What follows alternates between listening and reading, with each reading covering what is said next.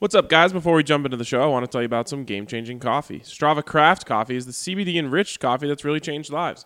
Their reviews are incredible, so make sure you check them out. What you'll see is that the CBD infused coffee has taken away long term migraines, back pain, arthritis, IBS. It's even helped decrease anxiety, whatever it is, you name it.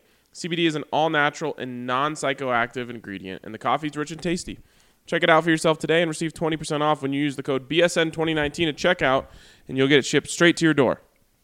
Let's do a podcast.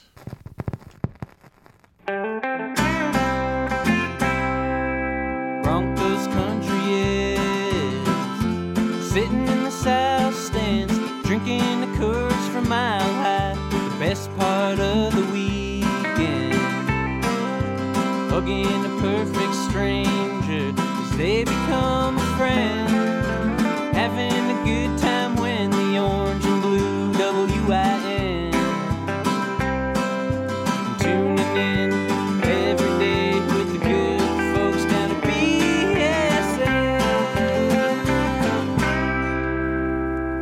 Welcome in to the BSN Broncos podcast, coming to you from a new location, from the new apartment down here in DTC. Zach, the move is going great. Nice and spacious, Ryan. Nice place. Yeah, got a little extra space, a little more uh, area to move around in here. I feel like it's good. It's good for free thinking and in podcasting. Very calm right now. I like it. yeah, I like it too. So uh, that was great. And another thing that was great was the UC Health Healthy Swings Home Run Derby yesterday. Man, I'm impressed. The Broncos did a lot better than I thought they would. Collectively, is that how you're going to feel about this year too? Wouldn't that be nice? Wouldn't that be nice? And uh, Andy Janovich surprised you probably the most. Man, gotta take my ca- the gotta take my hat off to him. Uh, I uh, I owe him an apology. I gave him an apology, and we'll play that interview at some point on this podcast. But we talked to Andy after the home run derby, and I told him I doubted you. I thought the arms were too big. Turns out he went full Giambi. I mean, because that's what I said yesterday. I'm like, who with that size arms have you ever seen in baseball? Right. And the only person we could think of is Giambi. Well, he's hitting him like he was a right-handed Giambi out there. This guy, man, I my views of Andy Janovich have changed. You view him as a t- complete athlete now? Yes. Yeah. I thought he was just a meathead with a football uniform on. He's an athlete. He said he hasn't picked up a baseball bat since he was in sixth grade. And he was hitting 400 foot bombs. Yep. And and remember, I had an S on that. Bombs. Mm-hmm. Not only did he hit three during his original challenge, then he went head to head with Vinny Castilla. and if you're a, a longtime Rockies fan, you know that name. If not, tell you one of the best Mexican baseball players of all time, and one of the best Rockies of all time. Period. And hit one more in that challenge, the furthest one of any of them. Yep. I just, I'm blown away. Like, I didn't think you could just do that. Of all the sports that I just didn't think you could just pick it up after not playing it for a long time and hit a bomb at a major league field, I just didn't think that could ever happen. And were they coming in at 65 miles an hour? 55. 55 miles an hour? It was that's pure strength too cuz when uh, when professionals are jacking them, they're they have the benefit of them coming in at 90 now, of course. I don't think anyone yesterday wanted that to be set at 90, but the way he was swinging the bat was like he did it yesterday. I couldn't believe it. Honestly. Blew my mind. And it wasn't just him. Casey Kreiter hit a bomb. Yep. Yeah. Got to give him more credit for his athleticism. Yep. Uh, Brandon McManus, we already knew he was an athlete. Is there something with special teamers? You would think now. Obviously, Jano plays offense as well, but you would think maybe it's because these guys have more time on their hands, so they actually are going to the batting cages and they are on the golf course more. Uh, Only one of those is true. They're only on the golf course more uh, with, with Kreiter and McManus. Uh, really, none of these guys. I think Brandon said he's practiced zero times since winning last year. Jano hasn't practiced since sixth grade. It just shows you how world class athletes these guys truly are, even the long snapper, a fullback, and a kicker. Unbelievable. Are they the only ones who hit home runs? I think so. No uh, skill positions. Nope. I will say, um, those are home run home runs. There was a softball fence out there about halfway that those were pretty much everyone got at least one over there except for Shamarko Thomas. Shamarko Thomas had a, a rough go of things at the plate. Kareem Jackson was the first one up, and he got five minutes up, and no one really noticed. And after he he says, "Oh," and and every other player got only two minutes, and no one noticed. And uh, after Kareem goes, "Wow, that was the longest two minutes of my life." I'm thinking, yeah, buddy, because it was five minutes. Yeah, and after everyone else's two minutes, they were gassed. Mm-hmm. Justin Simmons said, "This is harder than conditioning." yep, Kareem was up there for five minutes. He was cranking them the whole time, yep. but no, uh, no real bombs. Bradley Chubb, like I said, ugly swing, but effective. Yep. Nice and nice and short through the zone. Yep. But overall, man, it was entertaining. And again, last year I remember like Chris Harris Jr. was in there. Um, obviously McManus and I'm trying to remember who else, but no one. And, and I mean, there was also um, Nuggets players. No one was cranking them like Jano, and really, no one was cranking them as well as the whole team did. So, good for them. Impressive outing from the Broncos, and they raised almost hundred thousand dollars. And that what was it, ninety eight thousand seven hundred, and out of his own pocket, Casey Kreiter rounded that to one hundred thousand dollars. So really good for him. And I mean the the the true the guys that when you look at them and you say, wow, those are true athletes. Courtland Sutton, Emmanuel Sanders, Bradley Chubb. Those guys struggled a lot more than these other guys. I don't know. Maybe baseball is just easier. I actually don't think that's the case. But Bradley Chubb, uh, he gave us a little Jose Bautista. I think it was a, a Tim Anderson. And if you've been following baseball at all this year, Tim Anderson has been a um, a subject of criticism because of his bat flips, and his bat flips are more like bat slams, which are awesome. And people are saying, "Ah, it disrespects the game," blah blah blah, and disrespectful to the opponent. And I'm just so sick of stuff like that. Uh, and Bradley put a nice one on display yesterday, but it brings me to a different topic that I think is um, making the rounds today about celebration. And I think it's a perfect time to to talk about it. So I'm going to talk about it because it's the off season and we can do that. And I'm sure we can tie this back around to the Broncos. But Zach, did you see the criticism being doled out for the U.S. women's national soccer team regarding the beatdown they threw on Thailand yesterday. Did you say wrongful criticism thrown around? I didn't, but I, yes, I believe that. No. Criticism. Criticism. Fair criticism. I did. In a 13 to 0 win over tiny Thailand. What are these what are these Americans doing out there? They're celebrating goals 8, 9, 10, 11, 12. Come on. Come on. Come on, what? What what what are we doing here? Winning. It's what we do. I have no problem with the goals. I didn't say I have a problem with goals 8, 9, 10, 11, 12, 13. It's, it's what they're doing after. Listen, this is the highest stage, Zach. There is no charity here. There is no pity parties.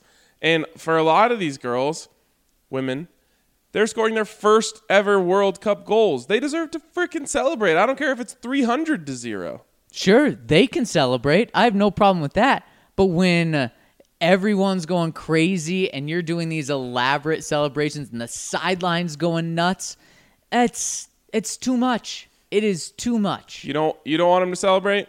Don't let them score. Act like you've been there. They have. They don't have to act like anything. They're the reigning champs. Exactly. It's even worse when it's like if this And was a lot of them haven't been there. That's why they're celebrating. if this was Thailand doing this to United States, I would be embarrassed for our team.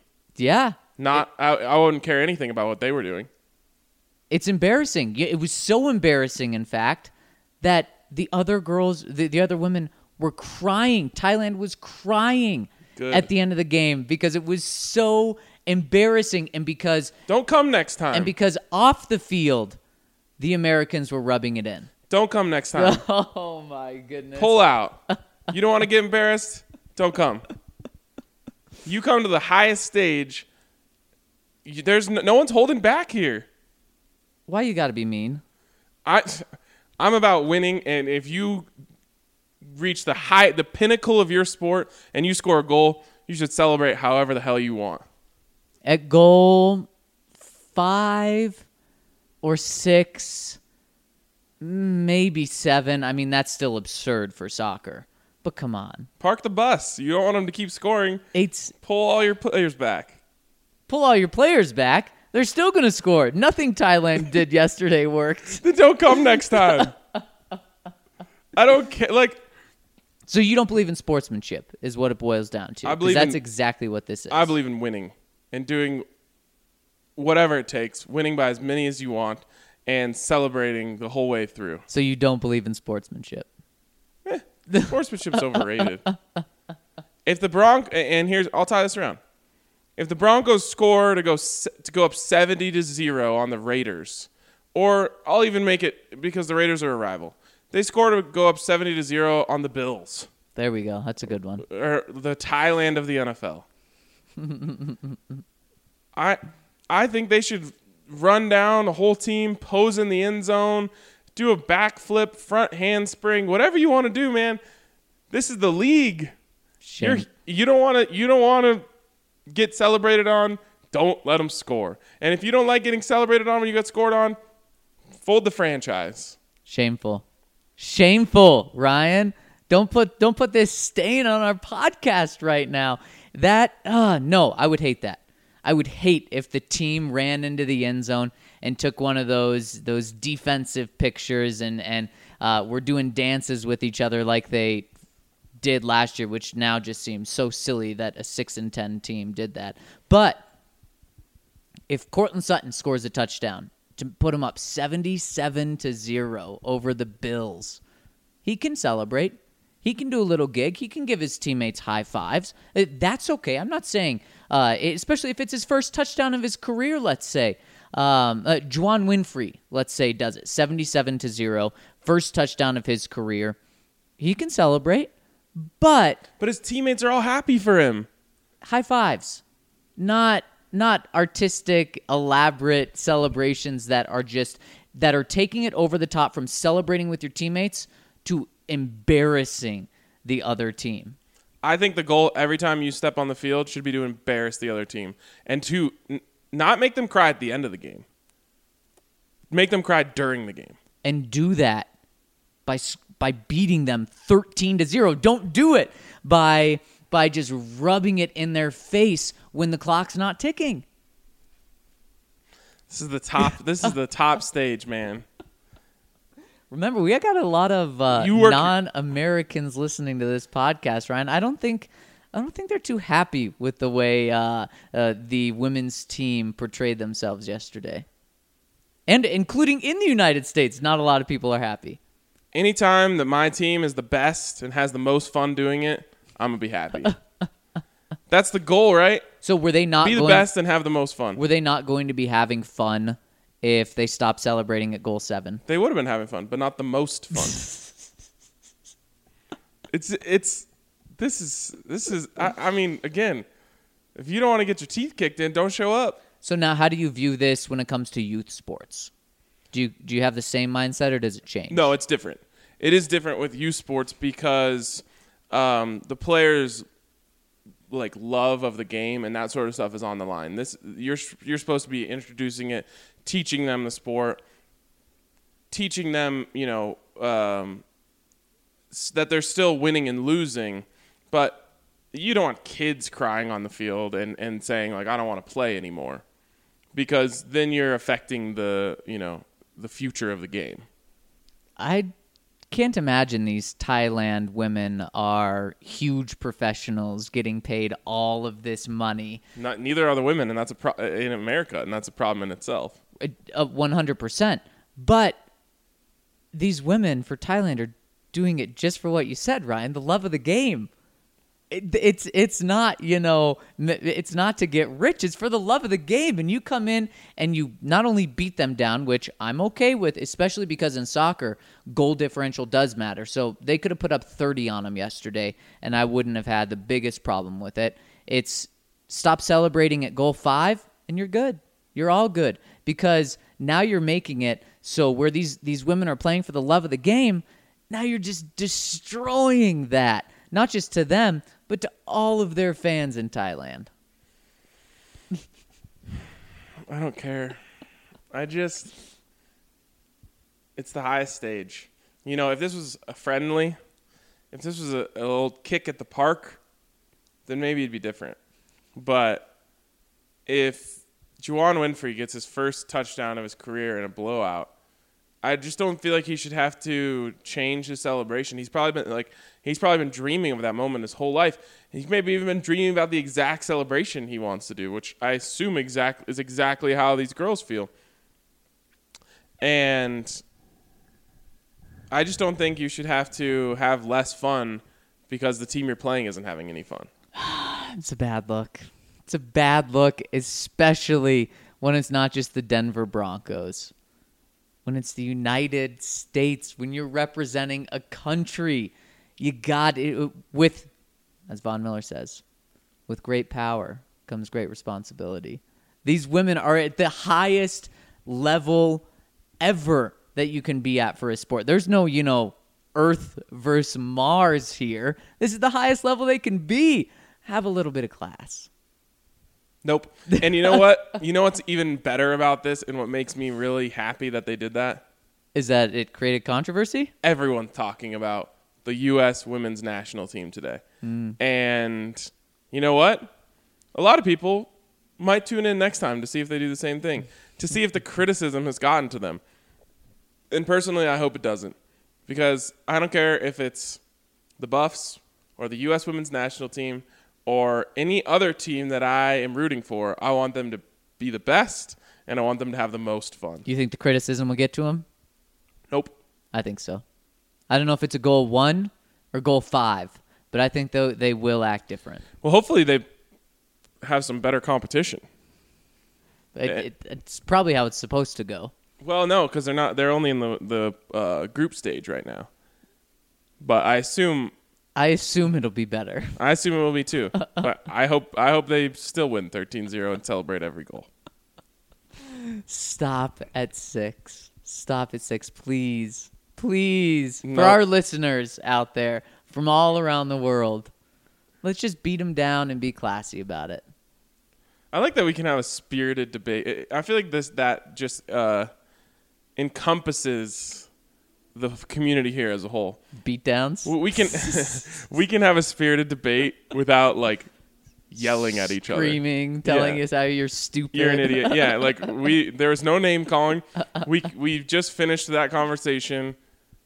We're still on opposite sides of it, Yep. but I I understand your viewpoint. I just disagree with it. but and I understand yours.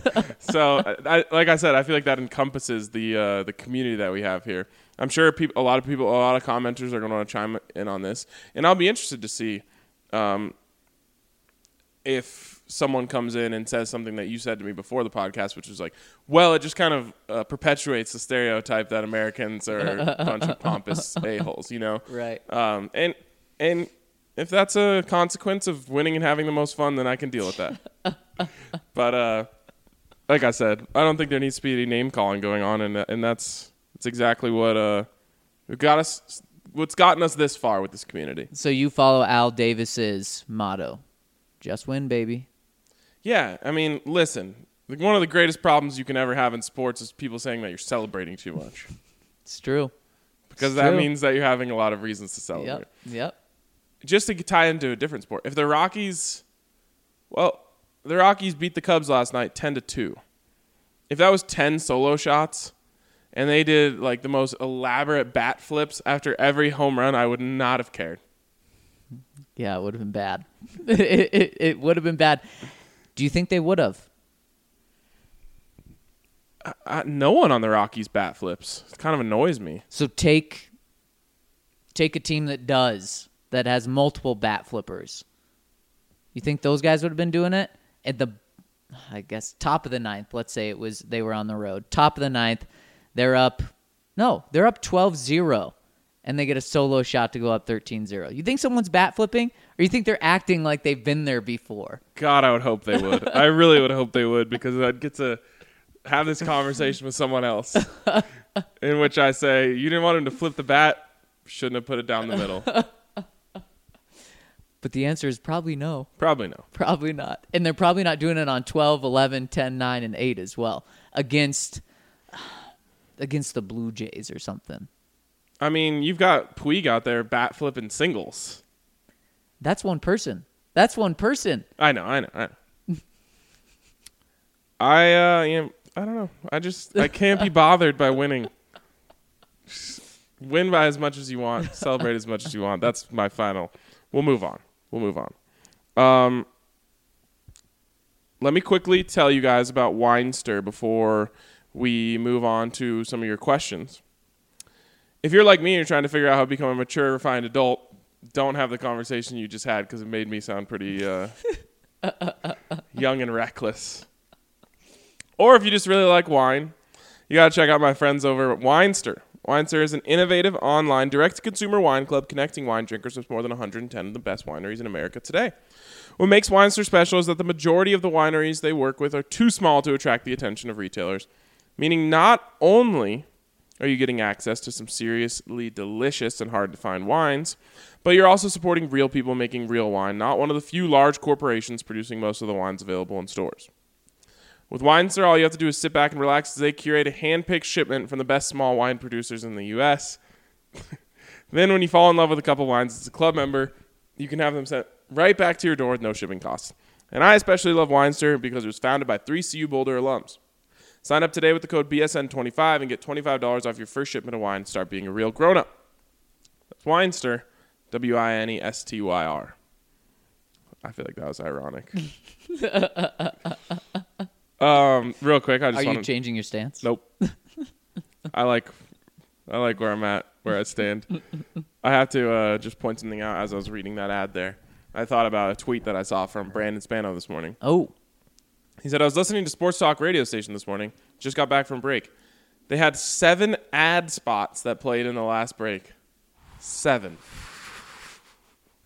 that's a lot. Like we just had one, I don't know, 60 second ad there Yeah. at most. Yep. And now we're back. Like, can you imagine if we did seven of those? My dad just it has always been a radio guy and uh, he noticed something interesting as the day gets closer to prime time, you know, drive time. More ads crank up. Mm-hmm. And then the ads get longer and the talking gets shorter. You know what doesn't happen on podcasts?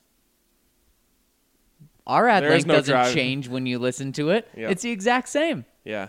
Uh, and, and maybe there's a day that will come where there, we have so much demand for ads on this podcast that we have to run two ads in one spot in one break. And I, and I think you know that's that for you guys. You should say that's great for them, you know. And I realize that you know you, you might not feel that way. It might be a minor inconvenience for you, but it's just crazy to me that people sit in their car. Let's say you have a 20 minute drive.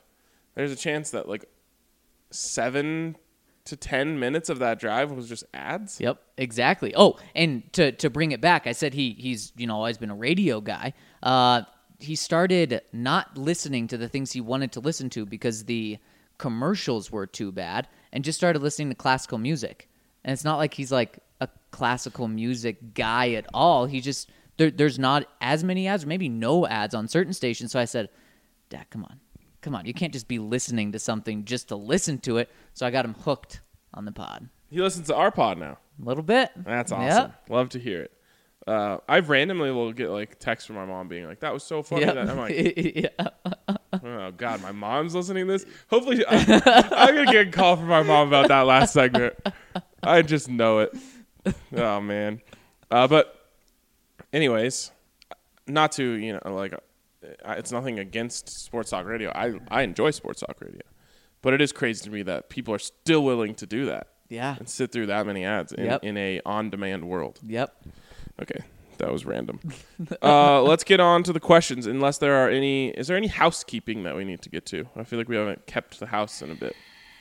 I wonder if someone's going to bring up the Oakland Raiders being on Hard Knocks in these questions. I bet that'll come up. Uh, It must come up. Actually, I I read through the questions earlier, and I'm pretty sure it Got does. to. Uh, quickly, Dre'Mont Jones signed. There's some housekeeping. Yep. Just swept it away. Yep. Um, it was a thing. He got one million dollars as a signing bonus. Wow. Which is really funny how signing bonuses, you think that means you get a one million dollar check, right? Sometimes it's negotiated where the signing bonus is actually over in a year's period of time. I'm curious how much he walked away with. It's not really a signing bonus then. It's just a bonus. Exactly. It's just actually an increase in pay. yeah. I guess that's what a bonus is. Um, What are you doing if today you got one million dollars with with the idea that you didn't win the lottery? You have to do your you have to continue to do your job. Um, I'm going golfing at a Hmm. really nice course. I was gonna say you're not moving because you just moved. just moved, and I'm happy with the place. Yeah, it looks like a million dollar place. Hey, thanks. Um, if this was in downtown Denver and you owned it, it probably would be a million dollar place. Um, yeah. So you're saying I, I I'm not quitting my job, You can't quit your job, or else you have to give the money back. right? As just- uh, I just got a. as Brandon who- just who called me up and he's like, I want to give you a million dollar bonus for your hard work. Yep, and you have to sign this contract where if you quit in the next three years, you got to give it back. Okay. All right. I probably wouldn't quit anyway. Um, not for one million dollars. Can't leave me hanging. Um, yeah. Hey, that's how I know you're on your way to being a grown, mature adult. Is you realize that one million dollars is a lot, but it's not. It's not end game at, at 27 years old. Because what? When you're 10, you're like you're taking that and running. right. You're like million dollars. I'll give me through the rest of my life. I'm not studying for school anymore. yeah. Um, hey, I'm calling up three buddies saying, let's go play. I don't even know what the nicest, like, the nicest course I could play is. I mean, Is the Broadmoor? yes. Up there? Yeah, okay, that'd be a great one. Let's go play the Broadmoor. How And- much- how and- much is that? And we're gonna stay up there tonight and have a real good time. Nice. I don't know. I mean, I mean, what what's a what's a nice golf course? they get up there. I wouldn't be surprised if if a daily rate during you know prime hours at the Broadmoor is over two hundred dollars. Yeah, that's pretty good. It would put a very small dent in my one million, but it's like a splurge event. Right. I'd probably on my way stop over at the PGA Superstore, get some new clubs. Yep. Oh man, bet you could pick out some pretty nice ones. Yeah, like diamond crusted ones. All right. Um, I believe that concludes the housekeeping portion Yep. of the podcast. Let's jump into the questions. Do you want to get the first one? First one coming in from Steve Atwater, Hall of Fame. I brought up the Chris Jones situation last week because I wanted to go on record before mandatory minicamp began in Kansas City. I've seen this coming for about a month, and it is nice to finally have confirmation after his absence on day one. It floored Kansas City fans and made all the Chiefs fans, co workers, mouthful I know, avoid me all day. Mission accomplished. I think this is huge news for the Broncos because it can play out one of two ways. If the Chiefs sign him, they will use all of their 2019 cap, around 24 million, and next year's cap, 9 million, not counting increase in cap. His contract would be no less than 20 million per year. The Chiefs will have to prepare for Mahomes' deal, which is going to be around 200 million per year. They will have an abundance of cap casualties, and the and couple that with with their neglect of the draft the past few years, and it bodes well for the Broncos. The other option is if he doesn't play. That dude is an animal, and I'd rather play the Chiefs without him. I know I nerd out on all of this, but I really think this is great for the Broncos. Curious your thoughts. Ryan, I know you don't believe in cap, but it is definitely real. The what now? Never heard of it. The fake cap. The Chiefs are um, in a position that's almost as good as scoring too many goals. they have too many p- good players, mm. and you just can't keep it together. You, you, you just can't keep it all together for for that long. How long do they have? So Mahomes is going into year three. Well, what are they going to do? When are they going to pay him? Because technically, if they say we'll make amends with Patrick Mahomes by giving him the biggest quarterback contract after year five or even after year six and they franchise him and they're not worried about that because they're just going to pay him whatever then, then what? They have three more years. Because he's, no, They're four. he's entering that. year three, four, five, six. They could have four more years. They're not going to do that. So when are they paying him? It's too risky. Paying him after year four? Well, what year is Carson Wentz going into right now? I think is it the same? Rookie so he had rookie year, then he had Super Bowl year, then he had last year. So this is year four. So one more year. So he one more year for Mahomes. One year in front of Mahomes. Right. They're probably going to pay him next offseason. So you've got one year. It's too too risky to uh, to take the chance of messing up the relationship. So how valuable are these rookie quarterback contracts if this becomes the norm? Well, they get less valuable when you take that first year off, and obviously that's what's happening here with Drew Lock. Um, But even with Carson Wentz, what did you get that first year? you got a Super Bowl out of it though. that yes yes i'm not saying that you can't succeed. I'm just saying everyone says and, and i believe that's the way to succeed you know is a, a quarterback on their rookie contract. They don't have to be world beaters where as when you're paying a guy 30 million they, they got to be tom brady status to, to keep you relevant and then you're in a great situation too. But typically your rookie year you're not going to light the world on fire. Carson wentz didn't do it. Patrick mahomes didn't do it. He was on the bench your second year so you i guess your window's two years. And you're really even pushing it with that second year. Now carson wentz found tremendous success. Patrick mahomes found tremendous success. But it's not like you keep going down and saying all these quarterbacks have a tremendous amount of success. So your window's one to two years instead of what people think oh you got five years with this guy. Yeah, well, I mean that Carson Wentz contract just sent set an interesting precedent. I mean, if you're Mahomes' agent, oh yeah totally reaching out next year and saying, "Hey, pay my guy." yep The Eagles did it. yep And again, if you're the Chiefs, you don't want to risk pissing off that agent. That's true. But I guess players hate being franchised. So it's not the money, it's the lack of guarantees. Right, and that's and that's exactly what Mahomes and his agent's conversation is going to look like. Hey, man, look, we know they're going to pay you eventually, but the sooner you get paid, the less risks there are. And the sooner you get paid, is maybe you can get three big contracts in your career. Yeah, like I, you know, I wouldn't wish this upon Patrick Mahomes or anyone, but if you're his agent, you say, look, man, you could blow up your knee in a million places this year, and then and then there is no second contract because your career is over. You know, So is it, or you know, God forbid something even worse happens, your family's taken care of. The faster you get the money, the better. And so don't. And this is his agent talking. Don't listen to the GM who's telling you, "Hey, man, we're gonna take care of you after year four. You know, we got to keep this Super Bowl window open." The agent saying, "Look, man, you got to look out for yourself and yourself only." And you're good enough that this team's going to be in a Super Bowl window as long as they have you. So they should be signing you up to a 10 year contract worth a billion dollars. so the Chiefs is this their their year, their window? Now, they're not done by keeping Patrick Mahomes obviously, but in terms of having extra cap space and being able to sign uh, big time players, this you know is a, is a great point, Steve Atwater Hall of Fame, because what does this mean with Chris Jones? Can they just shell out twenty million dollars for him, or do they have to say, sorry, bud, you got to play this year. Look, man, you can shell out twenty million dollars. So, so let's say you do a four-year, eighty million dollar contract with Chris Jones. Then you, they were prepared. They were getting ready to sign up Tyreek Hill to the highest-paid wide receiver of all time. Well, that's probably not going to happen anymore. But you also got to keep Kelce around.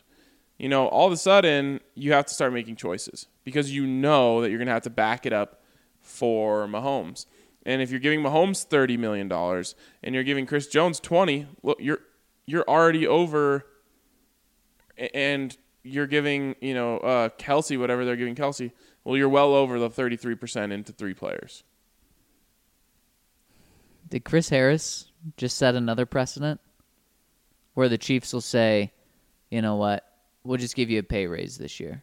A pay raise out of nowhere so we can have you on the field because the Chiefs, more so than the Broncos, this is their year. You know, that not not their only year, but this is their year to win and compete. They have to have him on the field with that defense. So are they just gonna give him money so that he can walk? Maybe. Is Chris Jones? Uh, here's what I'd be asking if I'm the GM: Is Chris Jones really going to miss out on playing with this team? I don't know. See, because I think when you have Super Bowl aspirations that are realistic, you're you get a lot more leverage in the front office. Well, who are you? Who who who? What type of person are you? That really depends. Because if you're all about the money, then no, you you don't care about that. But you're right. I mean, playing for a good team certainly does help the t- the team in this case. But what if he's all about the money? If he's all about the money, then they're SOL. Man, have some really it it's crazy how in one off season, this off season, the the script has script has been flipped where players now have so much power. Obviously, that's been the case in the NBA for many years, but it just happened in football this offseason where, you know, Chris out of nowhere gets a pay raise. Maybe that's not going to be a precedent that spreads across the NFL like wildfire. Um, you had Antonio Brown not just force himself out, but get to choose pretty much the team he wants and get paid in the process. And Carson Wentz. Is this is this it for all rookie quarterbacks now? If you show promise, if you have a great half a season, then you're going to be getting the biggest contract after 3 years. It's pretty crazy when you think about the sample size for Carson Wentz. I love Carson, but Yeah. eight and eight. I think they went, or maybe it was nine and seven as a rookie.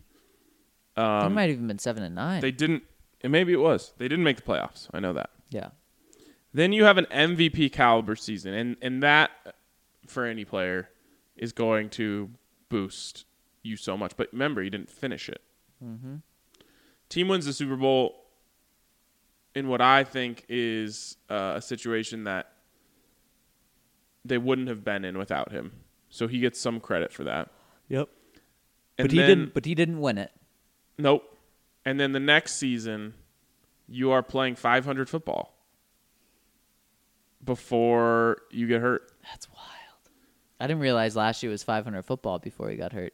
Yeah, right in that range. I, I don't even. I, they could have been actually a little under 500 when he got hurt. Wow. Wow. Pretty crazy. Did he Now- play? He didn't come back last year either, did he? No. So I know they're not, you know, worried about his injury long term, but still coming off of injury. Yeah, coming off of an injury, coming off of he's only played over the course of three years, played about two full seasons. Wait, that's his second injury Second in injury back-to-back three years. Yep. Oh wow. Wow. I knew it was I mean, I, I think that's one of the first things that we talked about was you you were like, great move. And I said, that's hundred million dollars in in guarantees and an and an injured guy. That's quite the gamble. It's definitely a gamble. the The thing is, it's just they got their guy, you know, and, and what are you gonna do? Now the thing is, I think they probably could have used the injury leverage to say, "Hey, man, can you just can we just get through one season healthy?" But again, his agent's saying the exact opposite thing behind closed doors to Carson. Right. Carson, if you get injured again this year, your value plummets. Right. Exactly. We have to get this contract now. Yeah, the agent did a fantastic job. And uh, while we've talked about maybe a, it's a gamble with Carson Wentz and with Patrick Mahomes, it, it hurts them once they have to sign him. If Drew Lock turns into one of these guys in a heartbeat, it, you sign him to this deal, and you don't worry about uh, the fact that you can't sign a Derek Wolfe type player, a Chris Harris type player because you're locking up your quarterback long term. Of course, you, you don't think twice about it. You give them the deal. What once they really start pushing for the deal, you give in. So of course the Chiefs are, are going to do the right thing and give Mahomes a deal. Of course, uh, it was a good job by the Eagles to do that, but you have to realize what it means for the rest of the team. All right, that was a long, long question and answer. the next one here comes in from Sunny Rain. It's in relation to our conversation yesterday about bringing back a Broncos great to be on this team, and uh, the answer here is I'd be finding a way to sneak in two Sunny Rain says Tom Nalen and Gary Zimmerman. Picture that. OMG. Mm, that'd be scary. Yes. Yes, it would. Next one here comes in from Micah Pexa. Got to share my all-time Broncos fandom story. In the 1997 season, this one is actually a pretty good one. When the Broncos won their first Super Bowl, I was living and traveling abroad in India and Nepal. I missed all of the regular season except for a couple of games because of that. I returned to India from Nepal just days before the playoffs started. I had a feeling that it might be a special year, but I was staying in a small village with no TV access. It was a four hour crazy Indian bus ride away from the nearest city, Bangalore, where I could catch the games. But I had to see these games. So each week I would take the grueling four hour bus ride to the city, rent a more expensive hotel room in the city that had TV and international ESPN, and stay up until 1 a.m. to watch the games live. Then I'd trek four hours back to the re- village and repeat for all four weeks of the playoffs and the Super Bowl. I watched them win the Super Bowl alone in a hotel room and was making so much noise and cheering at the end that the Indian hotel staff came up to see if everything was all right. the craziest part was after we won. It was one of the most surreal moments of my life. I had been dreaming of this moment for my whole childhood and it had finally come true. I walked out of my hotel room feeling like I wasn't even in my own body, so excited and pumped and wanting to celebrate, and no one out there knew a thing about it. Just another regular day in India. I wanted to be riding in the streets of Denver with all the fans, but I had no one to share it with it there. That was so hard. Finally, I had to walk around and find an international phone shop. Those are strangely called STDs in India. and call my dad back in Hawaii to celebrate and talk about uh, the game. Quite the effort, but so worth it to see all those games and see us win our first Super Bowl. That is so so cool, Mike. I don't know if, if anyone can say they're a bigger Broncos fan than that. S- serious dedication um, to go four hour bus ride just to watch a game on TV. A grueling bus ride, and Yeah, then you're paying for a hotel. I can't imagine it was like a Greyhound with Wi-Fi. I, I doubt it. You want to get the next one? Coming in from Steve Atwater Hall of Fame again. He says to elaborate that we you thought the longest question was done, but no. To elaborate, the neglect of the draft is trading away high draft picks for Frank Clark and Mahomes. Mahomes was worth it, but you need more than just a great quarterback to win the Super Bowl. Just ask Aaron Rodgers, despite what Zach thinks of him. Hmm. Chris Jones holding out is a direct result of the Frank Clark trade and only stands to highlight the Chiefs' willingness to mortgage the future to win now. Not that I blame them. This means there is a window for the talented young team, the Broncos, to climb back on top. I like to keep the AFC West. I like to keep up with the AFC West teams because they can constitute six of the games Denver will play every year. So I apologize if this is not a topic you want to talk about. Oh, we talked about it. it's the off off season. So what else are we going to discuss? No, we we love the content, Steve. Last thing. I didn't mean to say that all teams have players as bad as Tyreek Hill. I simply meant they all have players that probably shouldn't be role models. Example would be Adam Gotsis for the Broncos. Maybe you have more insight into that situation, but from an outsider's perspective, it didn't look good. Thanks for the great content. we don't. We don't have more insight into the situation, and and we have no idea what the facts are.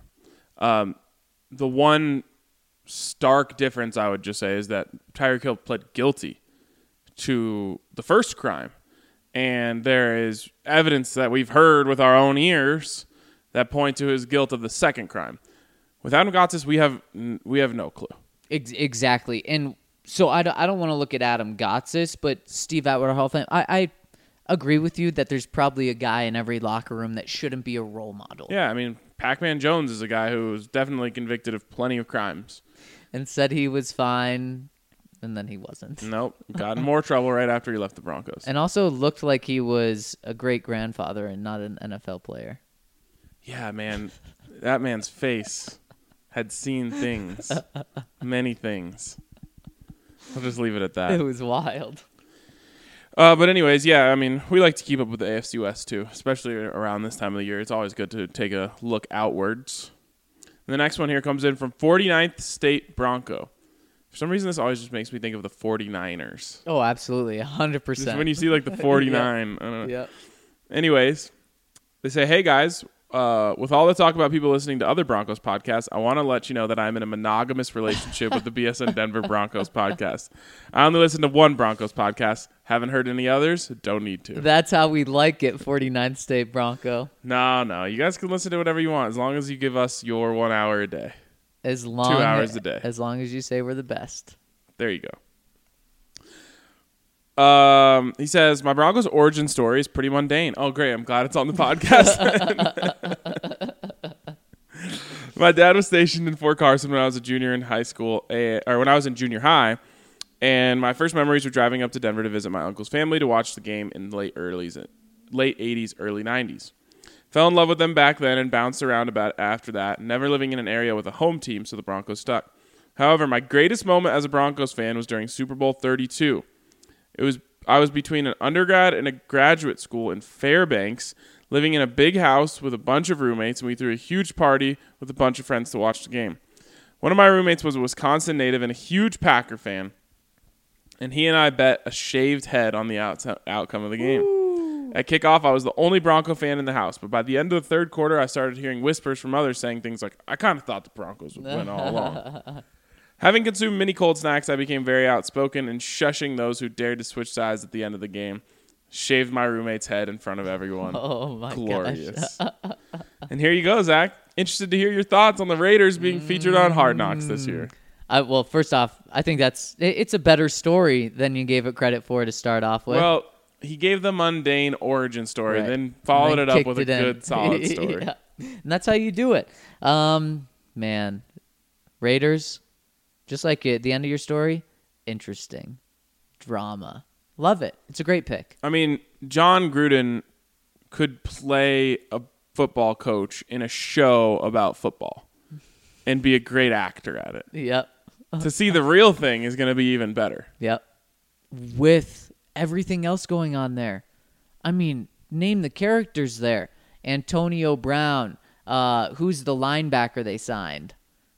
The from from from uh, Cincinnati. Oh, Vontaze, Burfict. Vontaze, yes. They the cast of characters they have is going to be great. Antonio Brown and Vontaze didn't. Yeah, that's been talked about. Yep. Vontaze is the one who like dang near knocked him out. Yep. And then allowed the Steelers to go on to win that game because of the personal foul. Yep. now they're on the same team. Yep. That's that's worth a segment Yep. of the show. Mm-hmm. Little burning or a little uh, bearing of the hatchet maybe between them. Oh, you know it will be. Absolutely. Yep. Um, you've got what's his face, the NFL Network guy, Mike Mayock in the building. He'll be oh, interesting. yeah. Yeah. These guys are already TV stars, Yep. literal TV stars. They know how to make drama, don't they? oh yeah. Um, you have a really boring quarterback. That's going to be a bummer. Really boring quarterback. You don't have Marshawn Lynch anymore. No, maybe he'll make like an appearance at training camp. You have three first round draft picks, which maybe they totally blew. Except Josh Jacobs would be good. Yeah, it, it was. Oh, you're also last year in Oakland? Mm. Yeah. I can see like a scene where they're meeting with like the Oakland board uh, about Yep. the stadium. Yep. Wonder if they have naming rights. They don't. Oh, in Vegas? Mm-hmm. the naming rights. I don't get it. I don't either. All right, let's take a quick break here. and When we come back, we'll get to the rest of your questions on the other side. Green Mountain Dental has a long standing tradition of being one of Lakewood's best family dental care offices. Um, I have been a patient since I was three, which is in 1974. You know, my parents, myself, and now my children all go there. It's just a great place to be, very positive experience with them, definitely.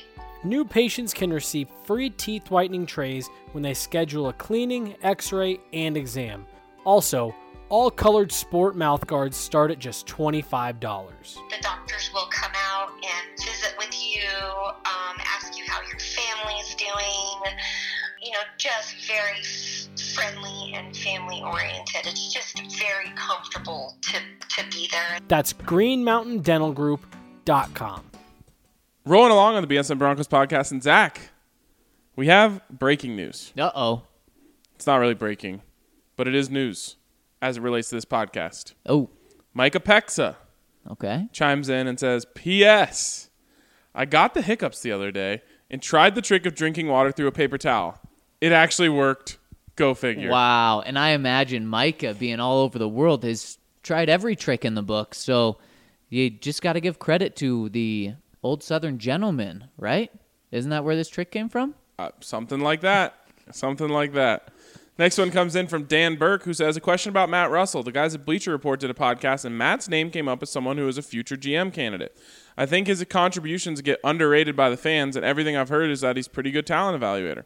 Anyway, if Russell does get a GM job elsewhere, are there any in-house candidates who could step in and be Elway's right-hand man or future replacement?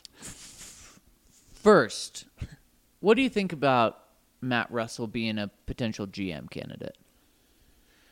What I'll say is that he's definitely groomed. You know, he knows exactly what the job entails, um, and I don't know how much credit or blame to give him for some of the problems. So I can't necessarily say that oh well Super Bowl 50 he had a huge hand in that or say oh these last 3 years you know you can put it on Matt Russell. So I don't know where to where to where to go with that.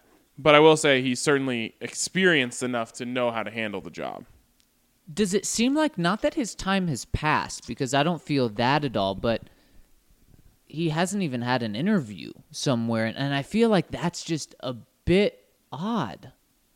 It is a bit odd, for sure. Now, maybe everyone said Peyton Manning was the reason for their success. Matt Russell had nothing to do with that. You know, if you want to give credit to someone, you can give it to John Elway for luring Peyton here and then all those free agents. And then what's happened the past, what, three years?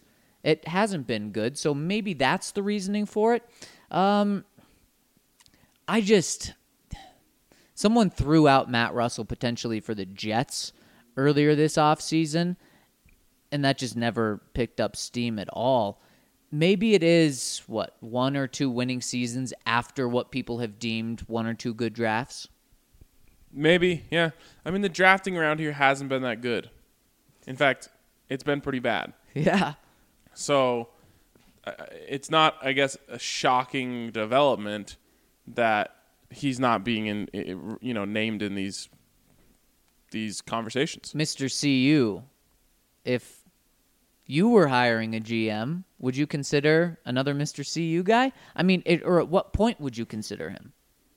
Because you're right, his the drafting hasn't been good. I'd give him an interview for sure. See what he says. Why was the drafting? Why was the drafting been so bad? Maybe he says John Elway's a tyrant, and I have had no say in anything that's gone on. Oh, don't do that to John's best friend, or to to yeah, John's best friend. Hey, sometimes you got to step on some other people on your way to the top. Um, so what do you, what do you think about replacement candidates? Here's I pulled up a list because these guys aren't everyday guys. So Matt Russell, technically John Elway's right hand man, right below him. Then there's two guys below Matt Russell: AJ Durso, who's the director of pro personnel, so that means dealing with the professional side. And then there's Brian Stark, the director of college scouting, and those guys are pretty specific in their areas. You know, um, Brian isn't looking at pro guys, and AJ's not looking at college guys. So it would be a transition, but I guess that that would be the next step for one of them. It would be weird if Matt Russell left. And the only reason is because now you would have no one that's really in John Elway's circle around. Because remember, it was Gary Kubiak before that we said, okay, well, John trusts Gary entirely, and he definitely trusts Matt Russell entirely. Beyond that, I mean, his security team, like, that's Yeah. like his the rest of his circle, right? Yeah. Yep. Um, what's his name? The, the former linebacker, Keith Bishop. Yep. So that's you know like hi- it's I don't know if that's his personal security, but they roll Right. together. So I assume he knows everything Yep. about just how they roll. Yep. What is he going to become the personnel guy? Right. So I don't know what would happen. Maybe John uh, has you know some friends over at Cherry Hills that know a lot about football. Maybe Mike Shanahan comes in. Oh. By the way, Mike Shanahan been frequenting Coors Field. Mmm. He's got some free time on his hands, not helping Kyle scout over there in San Francisco, and not planning his uh, Ring of Fame speech. I'm going to work on trying to get a hold of Mike Shanahan for an idea I have. Oh, See- juicy, juicy. see how it goes. In the meantime, I guess the Broncos could consider Francie Jourdain. Ah, old France. Uh, but on this, really quick, Matt Russell, could he be told that he'll be the next GM? You think Here? there's something going on with that? Yeah, would that excite you? No. I think that uh, that's the whole conversation right there. From Bronco Duck, here's his ideal yearly awards. MVP Joe Flacco. Scangarello got Nick Mullens to 13 TDs in a partial season. Flacco can get 25 with over 4,000 yards and limited turnovers. Those are team MVP numbers because we haven't seen that in five years. Yep. Breakout player Bradley Chubb with 15 to 20 sacks next year. He'll show us all why the Broncos picked him with the fourth pick two years ago. Honorable mention to Courtland Sutton. I think he'll ball out this year. Don't disagree with the Bradley Chubb, and we'll give ours tomorrow on the podcast. Ooh, good tease. New face to know. Obvious choice would be Fant, but I'm going with Justin Hollins slash Joe Dineen.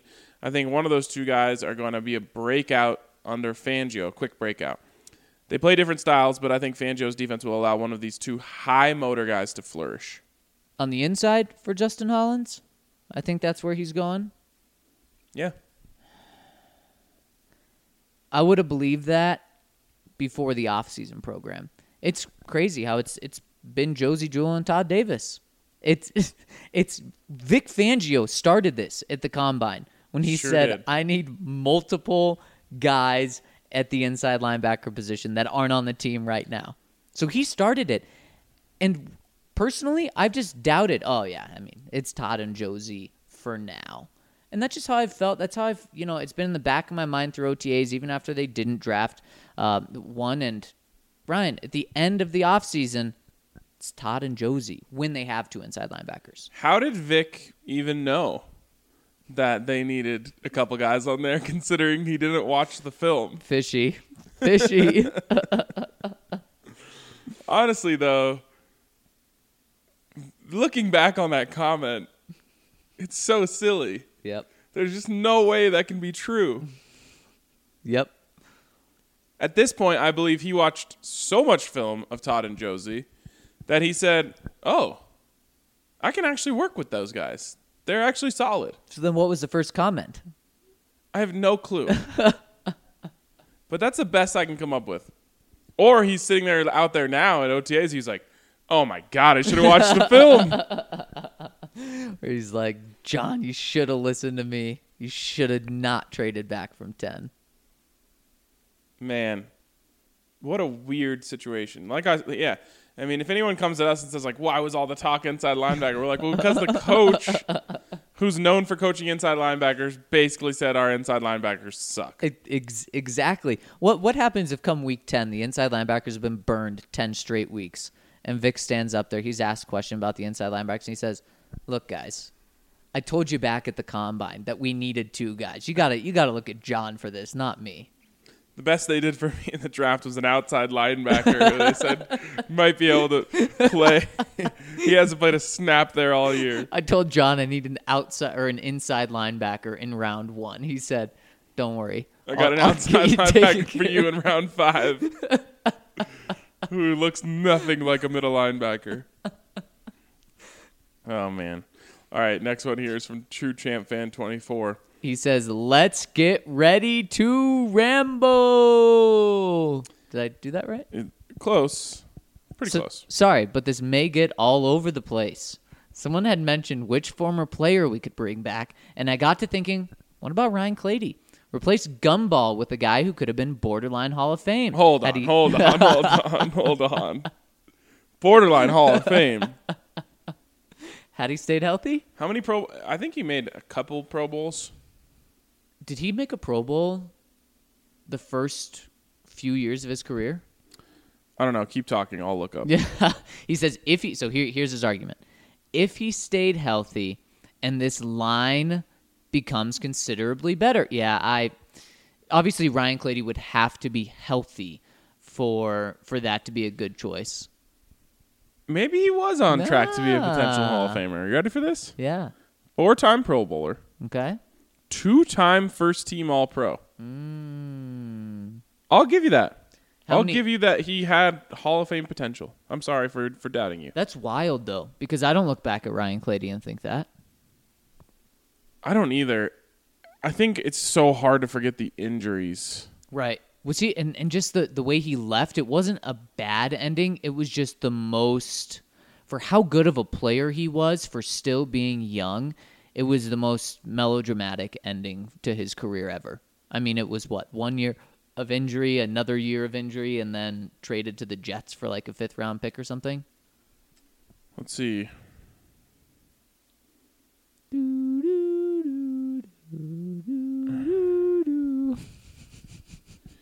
A lot of words on that page. He was on the. T- he won a ring. Yep. In 15. That's what I mean. How how just ridiculous was that ending? I don't It remember was that. most it was most forgettable. And he's traded the next offseason. I don't remember that at all. Yep. Was that when he was hurt playing basketball? In April or something? trying to look through. He never he seventh round pick for Clady and a seventh, Seventh. for a fifth. Yeah. Um, he was placed on IR with a shoulder injury shortly after joining the Jets. Oh man. Yeah. So So what do you think about that? He was IR 2013. Um, IR uh, patella tendon 2010. Man, pretty much when he was out there, He was boss. he was a, a boss. He could have been a Hall of Famer. I, I, I recant my questioning of that. if he stays healthy, he is a Hall of Famer. And is he still playing? What year was he drafted? He was drafted uh, in 2008. He's still playing. Probably. That's wild. Holy cow. I'm still blown away that he was on the team that won Super Bowl 50. Yep. But now that I think of it, like I just don't remember. I don't remember him being around. Like I was at the Super Bowl. I don't remember Ryan Clady being at a table or anything like that. Because he was that irrelevant at that point. I do now. I'm- I'm now recalling though that in the first game of that season, they threw Ty Sambrailo at left tackle because Yep. of the injury to Ryan Clady, Yep. Exactly. and I thought that was insane. You thought it was criminal. Thought it was insane. All right, So, fine. what do you think? Is Ryan that it? Clady? Is that a good replacement this year? Plug and play. Yeah. If healthy, yeah, I think that's a that's a great pick, True Champ fan. Where he should be brought up in the conversation is like, who is the player that you always wondered what could have been if it wasn't for injury? You know, Him, now Wilson. it's crazy to think about drafting a All-Pro tackle. It seems so hard. Hmm, does seem hard, doesn't it? Just ask ask the Saints how difficult that was. Ugh. Ryan Ryan Ramczyk. He says, "Who doesn't like barbecue sauce?" I don't know if. I, okay, yeah, these are random. They're quick. If I don't number these, you can read line three, right? It's not that we skip line three. No, yeah. What? No one is. what if we did? Whatever you put in line three doesn't matter. Uh, we're not crowning Drew yet. You guys are crowning Drew. No, you just count one, two, four. Exactly, and that's what that's what everyone's been doing. Man, all these people just think we've been leaving good content out there. Tim Tebow is amazing, and I bought his jersey as soon as he was drafted. Little did I know my second favorite Bronco would be drafted only a few picks later. Demaryius Thomas. DT is a classic. He was upset when he got traded. So what? Would you be would you not be a little upset if your wife or husband traded you in? Wear his jersey with pride. Depends on where they traded me. Houston. Technically, he got traded to a better team. He did. So his wife traded him to a better wife exactly. It and it just for a potential future husband. I just think he even wishes right now that he took till the end of the season to say something and then gather his thoughts. We and it's not like we bashed him. We said he was completely Right. justified in all of his criticisms of the coaching staff. It just doesn't look good. Can't wait to see Vonster and Chubbernot in action this year. Eh, quite a nickname. I give players absolutely ridiculous nicknames. See above. On a serious note, I love this community. I don't view it as a pod or a group forum. I view it as a family. It is a joy to know people here can be adults and put their opinions out there without being attacked like other social places. Remember that when you're typing your response to what I said in the first com- in the first segment. Long live BSN. Much love, except for you, Elway. True champ fan, 24. Good comment. Next one here comes from Lacrosse Freak. He says, "Name means lacrosse freak. Switch to lacrosse in high school. It's the best sport right behind rugby. So it's the s second hmm. best sport. Right behind rugby and maybe football, since he's commenting. Football's better than rugby. Yes. Lacrosse has its moments.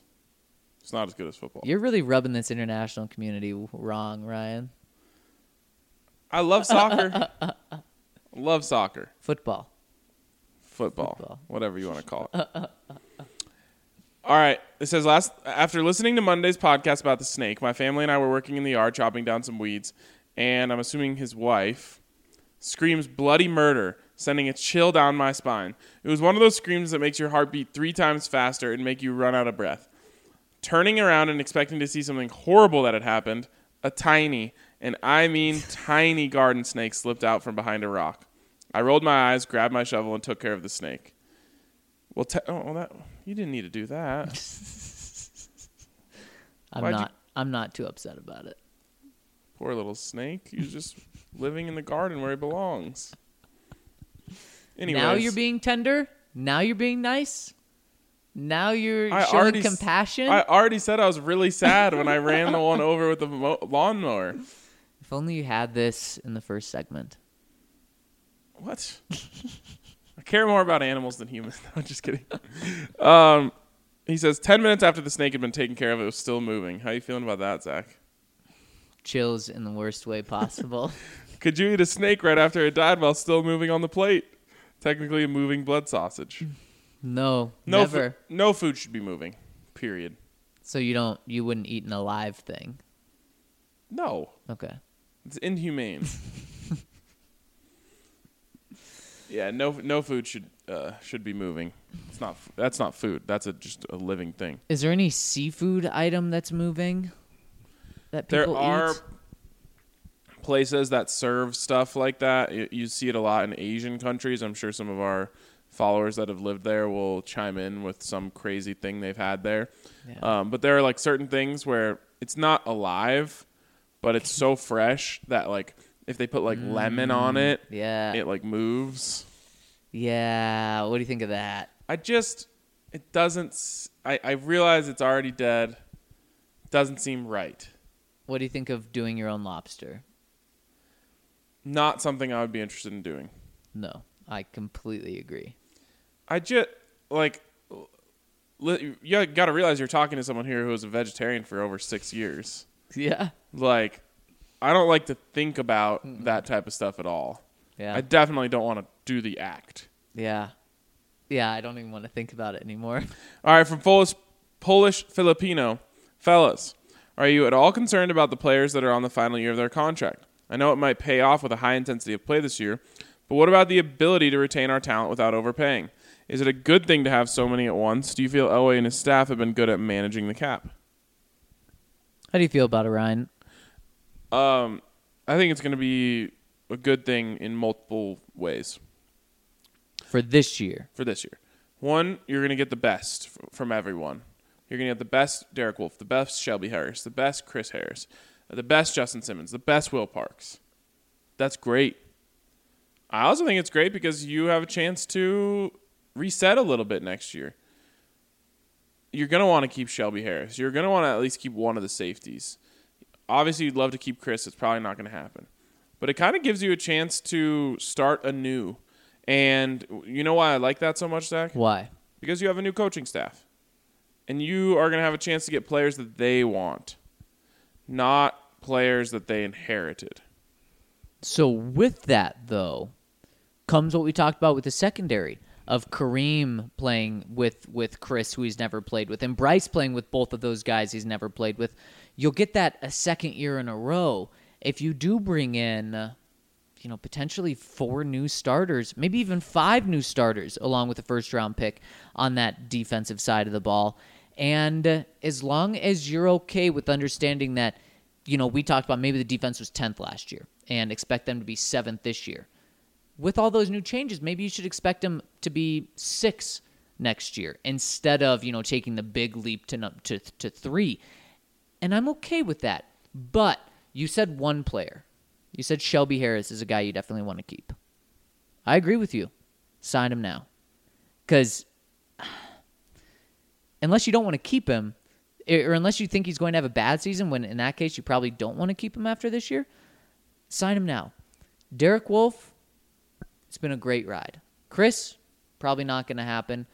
Adam Gotsis, that's something that you have to decide on.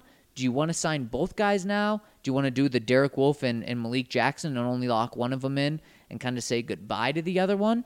I'm not saying you can't re sign them after this year, but just like Polish Filipino said, you will be paying you'll likely be paying more. It's it's all a gamble. If you think you want to keep one of the safeties, are you willing to overpay one of them after this year or do you want to gamble on which one and try to get them on a bit of a discount right now? So I I'm okay with what they do. You just have to understand the repercussions that come from letting five guys walk after this year or the repercussions that come from paying all five guys right now and three of them pan out and two of them don't. Yeah, it's uh this type of stuff is tough. This is the the part of being a GM that doesn't sound all that fun. Yeah. I mean, I guess it'd still be fun because y- you're in charge, but there's a lot of tough decisions ahead. And again, I just like the fact that you know what. Maybe Vic Fangio doesn't love Will Park's game for whatever, and, and he's going to play him this year. I personally like Will Park's game, so I'm just using this as an example maybe he says like, well, it'll be nice to have you know a- an opening there where we can bring in a guy. Now that's not saving you a bunch of money. Remember, Will's very cheap right now. He's a sixth round pick. But Derek Wolfe coming off the books. Well, now okay, now you have ten million dollars to spend somewhere. Maybe he wants to use it on a safety. Um, Emmanuel Sanders, what's going to be the deal with him? Is that going to save you another ten? Yeah. uh, you know, all these guys, all of a sudden there's there's a lot of savings adding up. Does that put you in a position where Vic Fangio can build this defense with more guys that fit his mold? And personally, that's what you do. You you got to get Vic his type of guys and blend that with what John wants. There's no reason to jump the gun this year. And you know what? With Drew Lock, you are building this thing for the future. You know, it w- w- with a big scheme. So it's okay to go from seven this year to six next year. Let's say you go five this year uh, as a defensive unit. Then you can go to four next year. I'm okay with that. Ryan uh, Lax Freak had a few more points. He says, Looking forward to the upcoming season. I was getting hyped for what this team could potentially be. I think most of Broncos country was this team to be a mi- at minimum entertaining. I want to see a complete offense putting 65 yard drives together, converting on third downs, and actually finishing in the red zone. My dream is that we have two thousand yard receivers, seven touchdowns each, and a 1300 yard with eight touchdowns for Philip Lindsay. I believe this is attainable for all of them. Emmanuel had 868 yards and four touchdowns, and Courtland had 700 yards and four touchdowns. Lindsay had 1,009 touch 1,000 yards and nine touchdowns last year. What expectations should we have from this group? I I want either we are going to be a disappointment or this is going to be exciting. No open ended answers, please. Oh, oh, that's what he wants from us. So he's saying either you're going to be disappointed or this is going to be exciting. I think it's going to be exciting as long as you can lower your expectations a little bit. 2,000 yard receivers with seven touchdowns and a 13 hard, uh, 1,300 yard rusher with eight TDs is, is not happening. I was going to say that's Peyton Manning esque, but not even because Philip Lindsay, you know, running back wasn't going for 1,300 yards. No, I think you should put your expectations at around a thousand yards for the wide receivers. For one? One one wide receiver to get around it. One wide receiver to be around, you know, at 900 or so um, would be really good. Third receiver to be at seven. Yeah, I guess you'd rather be at 800 there and have a third receiver with five or six or 700 yards to, to chime in on top of that. Um, the TDs you just can't predict, so I'm I'm not going to go there. But you're talking about 14, uh, 22 touchdowns between three players. That's a lot. I just think uh, you know the yards are too high for Phil. If anything, it'll probably be you know you you might end up with two 800 yard rushers. I was going to say how we need to look at, at Phil and Royce numbers wise is collectively in terms of rushing. Definitely. So, in a vacuum, each one of those things doesn't sound too crazy. If Courtland Sutton has a thousand yards and seven touchdowns, I'm saying like, oh yeah, all right, there you go. That was the natural next step for him. If Philip Lindsay, uh, that one's really unrealistic. But if Philip Lindsay got you know 1,200 yards maybe, um, and I know that seems like not that big of a difference, but it, it is. I would say, wow, okay. But knowing that if one of those things happens, it's probably you're probably not going to see the other ones happen. Tell me if this is crazy. He says, I'm not forgetting about the defense. Chubb will have more sacks than Von. We will be a top five defense and have a record setting sack year. Mic drop. Love the optimism. Feel like it's a little too high. Yeah. Yeah. But if all those things happen, the Broncos are going to be are going to win the AFC West. oh my gosh. Championship this year. I mean, c- c- a true competitor. Absolutely. Because if you set the record for sacks in a season, you're not going to be a top five defense. You're you're going to be an elite defense, especially with the other pieces that surround it. And you know who led the league in sacks last year? Who? The Kansas City Chiefs. Mm. Why? Because they were leading in every game. Yep, means good things. And that didn't do enough for them to want to keep that defense rolling, which in this small window to me is crazy. It really is. But Dee Ford jumped offside and that was enough for them to say, you know what, we're done with you. Pretty crazy penalty. I mean, just all everything that fell out from that. Really crazy. All right. I believe that's going to wrap it up for us today on the BSN Broncos podcast. I really appreciate you guys for tuning in. Make sure you subscribe to BSN Denver, and if you do, you'll get a free t shirt with your one year subscription. It's a sick deal that we want all of you to get in on so you can comment on this podcast and we can have pods that are as long as this one was. Um, so appreciate you guys, and we'll talk to you tomorrow on the BSN Broncos podcast. It's getting me down, waiting up for you.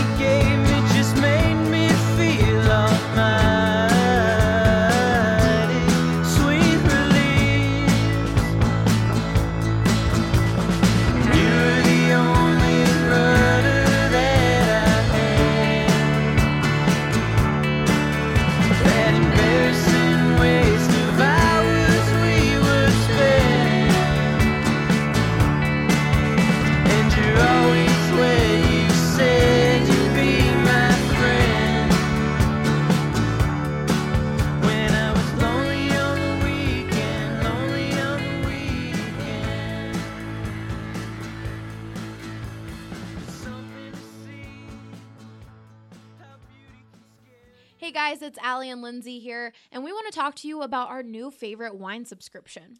It is Winestyr. The best thing about Winestyr is that they work with small wineries. You know, BSN loves supporting small local businesses, and Winestyr is just that supporting real people making real wine. These guys will curate a hand picked shipment for you from the best small wine producers in the US. So, my favorite part about Winestyr is the fact that I don't really know much about wine, and when I go to a liquor store, I tend to gravitate towards the same wine I've always had instead of trying something new.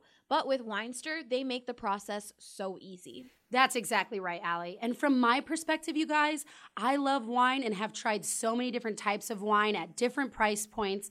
And Winestyr is not only easy, but it is quite literally some of the best wine I've ever tasted, and it makes for an amazing gift. What's also ideal about Winestyr is that you can pick your shipments based on your schedule. That's right, Allie. So whether you're a casual drinker or you love hosting parties, you can get your shipment based on your lifestyle. So head to their website today, you guys. That's W I N E S T Y R, winestyr.com. We've got BSN25 promo code for you, and you can save $25 off your first order.